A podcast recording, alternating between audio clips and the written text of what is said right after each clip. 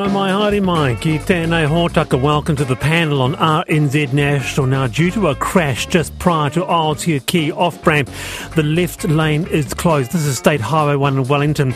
Do expect delays and pass the scene with care. Contractors in tow uh, en route and police are on site. We'll keep you updated that in the show. Today, a look at the entities that puts the big bucks into the election. Who are they? What do they want? That just after four.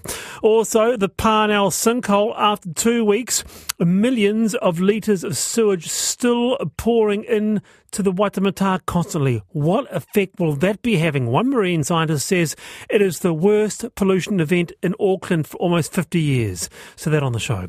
Also, CCTV in bathrooms. Got a problem with that? Invasion of privacy or a safety tool?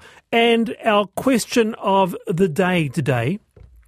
Someone asks, my teenage daughter wants to learn to drive. What would be preferable in 2023, manual or automatic? Do people still drive manual? What would you suggest, manual or automatic? Text me 2101 and you can email the panel at rnz.co.nz. And of course, as you know, it's Neil Diamond Week. So we've got a Neil Diamond song for you at 4.30. With us today, Nalini Baruch, founder of Lot 8 Olive Oils, former winner of Pacifica Women in Business. Nalini uh, Bulavanaka, welcome to the program. Bula, Bula Wallace. And Andrew Clay, comedian, football coach.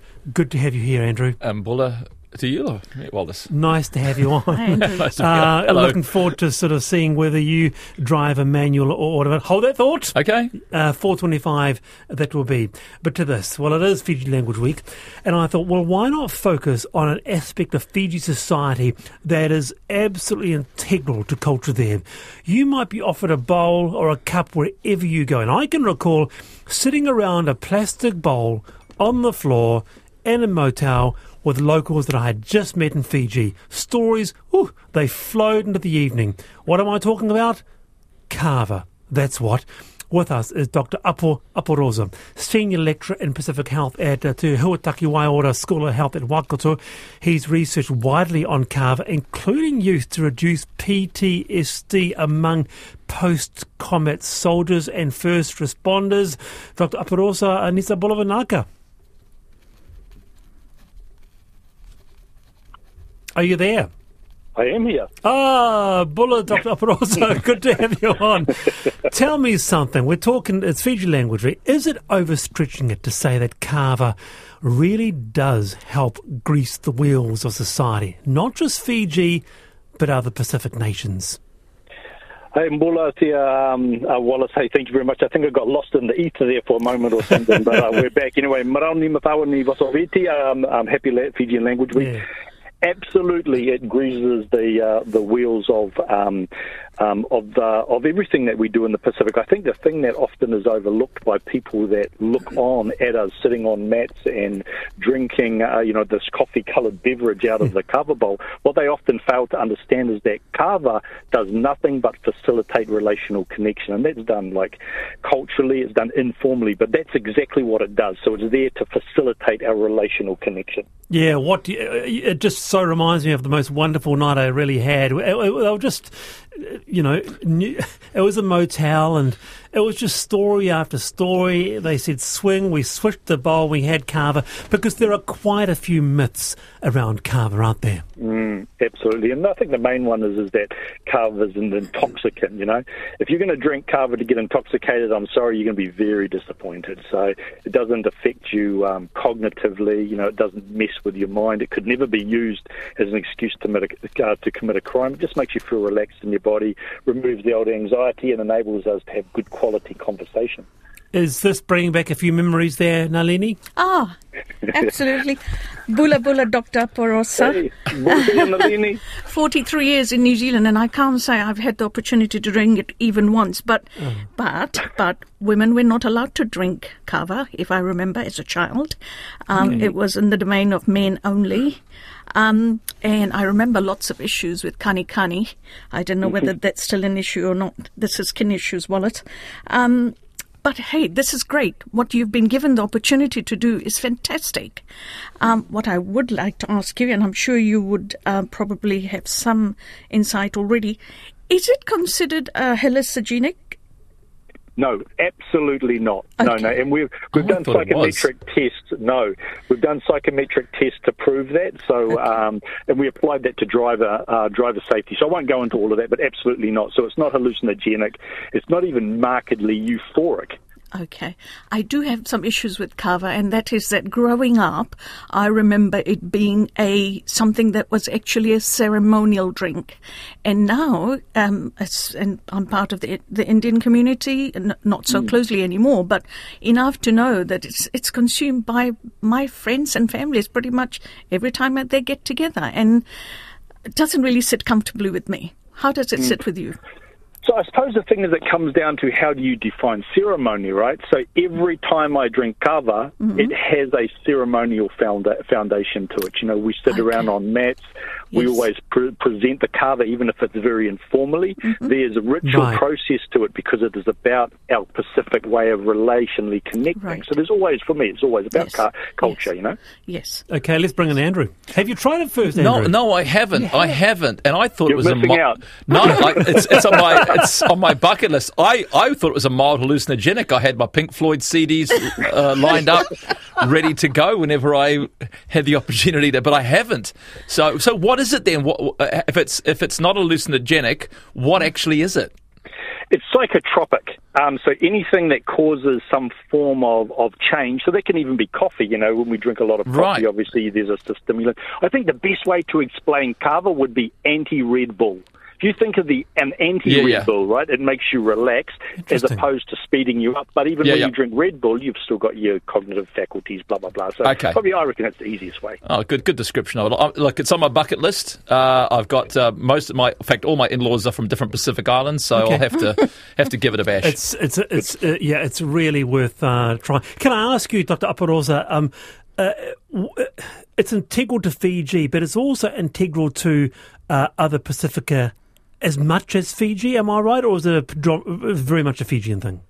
No, to the in fact right across the Pacific. There's even an area in the Fly River Delta in the south of Papua New Guinea where they oh. use kava traditionally. So it's used across the Pacific, but often in different ways. You know, more ceremonial in one place, maybe a little bit more relaxed in another. But it does underpin everywhere. I'm just back from uh, Hawaii. Hawaiians are you know are using kava ceremonially and in a relaxed form. There's always a bit of pride uh, around kava. I can recall, uh, you know, dads from Levuka, and they always say, "Oh, this is the best kava here."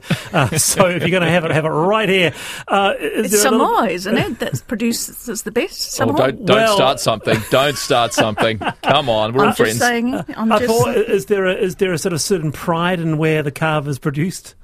Absolutely. See, the best kava always comes from where you come from. It's like you know, if you're if you're like in Auckland, you support the Blues. Ah, don't, don't, absolutely. So if you're in Auckland, you know, you support the Blues. If you're in Waikato, the Chiefs. You know, the best kava comes from Honolulu and Fiji. Don't worry, ah, from Motawata, right? So, yeah. so can you can you have too much of it? And if you mm. do, what happens? No. So you you cannot overdose on it. What what will end up by happening is if you continue to drink it, you will probably vomit. But that's more so to do with just the massive liquid in your stomach. Right. But you you can't you can't if you're going to try and kill yourself on it, you're not going to do a good job, right? Okay. Right. What about the hypertoxicity issue? Well, can can I just sneak in one listener question because there's been a bit of response here actually, uh, Apo but one here because you have done uh, health research, continuing to do that. One asks, does Kava help with anxiety? Heather says. Mm.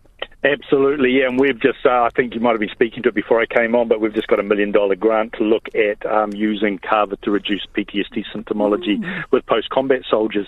Uh, we know ethnographically, so that's through discussion, we know it's working, we know it reduces anxiety. Um, I think I've been on with you before saying that I left the police with PTSD. Um, it, it, yeah, it was amazing for me. So, yes, it reduces anxiety, enables you to sleep. I'll need it after this show, I think, Wallace, with you. no, you won't, Andrew. Don't you worry about that. have a nice cup of tea with me. Oh, Vana- Vanaka Vakalivu, uh, Dr. Aporosa, always a pleasure. No, Tara Wallace. Thank you so much. Have a good evening. yeah, Thank thank you. you. Same. Yep. Um, uh, that's uh, uh, Apo Senior Lecturer in Pacific Health at Te Huataki Waiora uh, in Waikato, and he's researched widely on kava use uh, to reduce PTSD, and that's ongoing. And I can tell you something, we have had, oh, another one here, yeah, I lived in Vanuatu for three years. Kava is a key part of the culture, and it has the most potent kava as well. and I've actually heard that, I've heard that Vanuatu kava is very strong. We have had a huge response on manual versus automatic. One saying, if you want to drive, it is only manual. Another one here, I grew up driving manuals on the farm. I thought it was the only way to go when teaching my daughter to drive, so bought her a trusty Mazda 626, but she found it too hard. And then she pointed out almost all cars are auto these days. So, text me 2101 manual or automatic for you. Time for I've been thinking. Actually, Andrew, I'm going to let you go first because you've got something, um, yeah, really special to say for Uh, us. all I do, thank you, Wallace. Um, sadly, a few hours ago, I found out that my good friend uh, and comedy legend Cal Wilson passed away at the age of 53. Uh, and she was off. She was bright. She was cheerful. She was witty. She. I never saw her down. I never saw her angry. Funny, quirky, had an amazing sense of style, uh, and in the within the comedy scene, I was going to say she was a pioneer for, for women comedians, but that's too narrow. She was a pioneer for all comedians. The comedians that are around now, the comedy scene that is enjoyed throughout New Zealand was built on the shoulders of people like Cal Wilson. I know that the, it's similarly sad over in Australia where she moved in 2003. I've already had friends contact me and put stuff on Facebook and stuff like that. So um, I would just like to say to you know uh, that we're going to miss her very much. I didn't have much to do the last few years, but she's got lots of friends here, and it, I'd be sadder uh, if. Except I'm I'm I'm so shocked. Uh, this has happened over a matter of days, and uh, she was a bright, shining light. And she was, if you saw her on stage, that's how she was in real life, just with the volume turned up. Beautiful, beautiful human being, and I'm I'm absolutely distraught. To be fair. Yeah, ora, Andrew. Thank you for that. All right, um, Nalini, I've been thinking. Well, Andrew, you have my condolences. You Thank really you. do. I'm so sorry to hear that. Um, it sort of kind of brings me to what I'm about to say, which is that um, the last three weeks of my life has been an absolute um, revelation. Um, what started as a breathing problem ended up with a phone call to Healthline, which ended up with some very wonderful people telling me I need to get into A and E within two hours.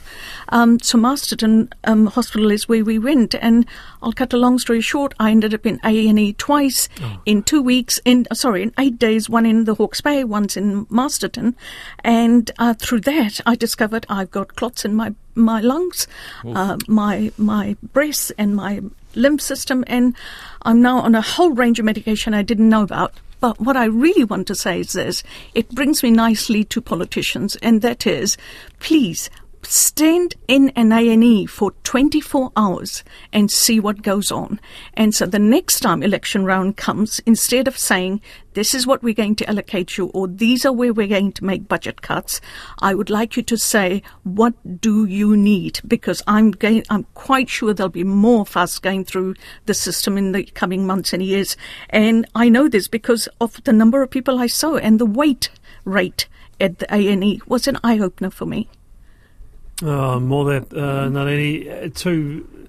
uh, I've been thinking just out of the box today, both of you, um, and like uh, I can't reiterate that strong in my personal experience when little Junior was sick a couple of years ago, and the way that A and E um, galvanised around that little boy, just Yeah. like that, uh, amidst an extraordinarily busy, busy uh, evening, was actually something to behold, huh? It is.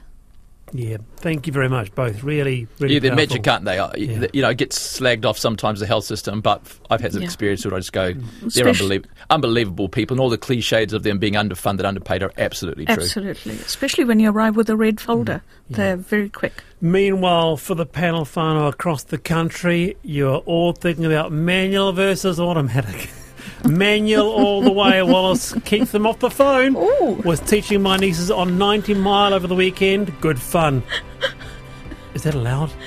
I don't know. Anyway, the panel.